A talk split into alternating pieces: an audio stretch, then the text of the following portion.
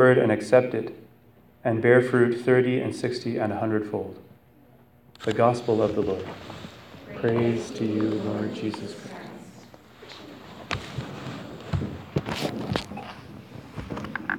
I think everybody probably remembers the story I told last week about an elephant, right?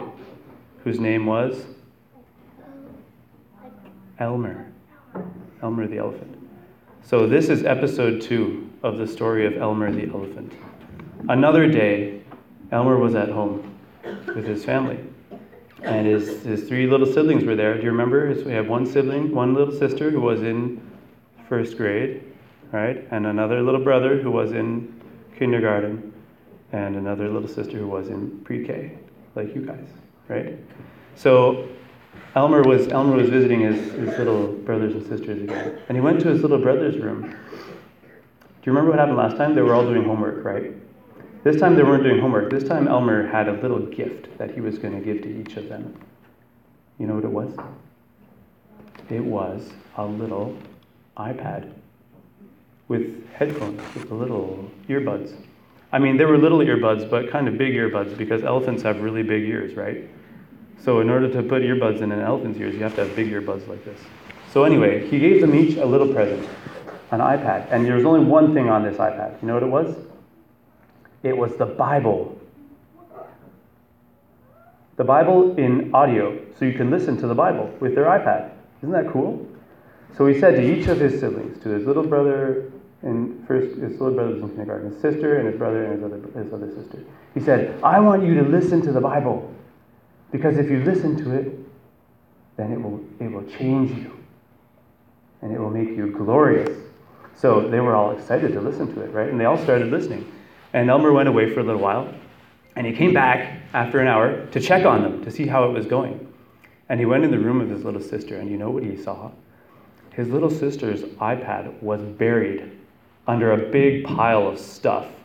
There were clothes and toys and candy bars and candy wrappers and all kinds of things.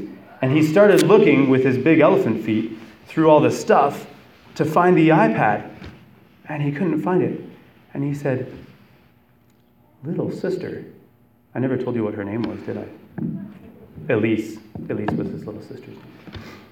Elise, I can't I could hardly find your iPad. How are you going to listen to the word of God if it's buried in all this stuff? He said, if you want to listen to the Word of God, you need to get rid of all this stuff. So you need to put your clothes away in your drawers and, and put your candies back in the kitchen and, and get rid of all this stuff that's stopping you from listening to the Word of God. So he took it all away and he gave her back her iPad and then she started to listen. Right? So he went into his little brother's room.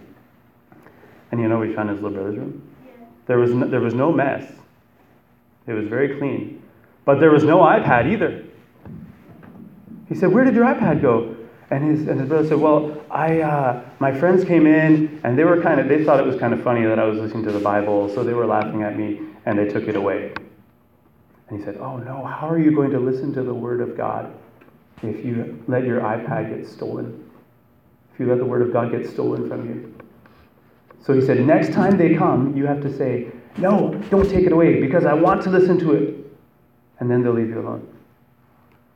So he gave him back his iPad and he gave him another chance. The next day he came back and he went into his, his first his, his little sister Elise's room and he looked at her and she was there sitting quietly listening to the word of God. And she, he saw that her face was glowing. And she was very happy. She had a big smile on her face. And he tapped her on the shoulder, and she took out her big earbuds. And, and, and he said, How do you feel? And she said, I feel great because the Word of God is wonderful. It's changing me. And he said, Good. So keep listening to it. And he went into the next room with his little brother. And, uh, and he saw him sitting there on the, on the, on the floor. And the same thing. His, his face and his trunk, even his trunk, you know, big long trunk, it was glowing. And he said, he tapped him on the shoulder and he said, How do you feel? I feel great because the Word of God is wonderful. And I forgot to tell you about his, his other little sister in pre K, right? She was listening to the Word of God too. And she was bouncing around and jumping and dancing. She said, I'm so happy because I'm listening to the Word of God. Thank you. So, you know what the lesson is, right? When you listen to the Word of God, you need to, you need to get, away, get away from all the other stuff in your life that will distract you. And you need to tell your friends that I really want to. Don't let anyone take it away from you. That's how important it is to listen to the Word of God.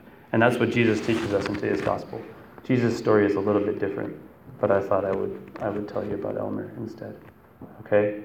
So when you go to class and your teachers, sometimes they'll read you the Word of God, I think, right? The Bible. Make sure you listen very carefully. It will make you very happy.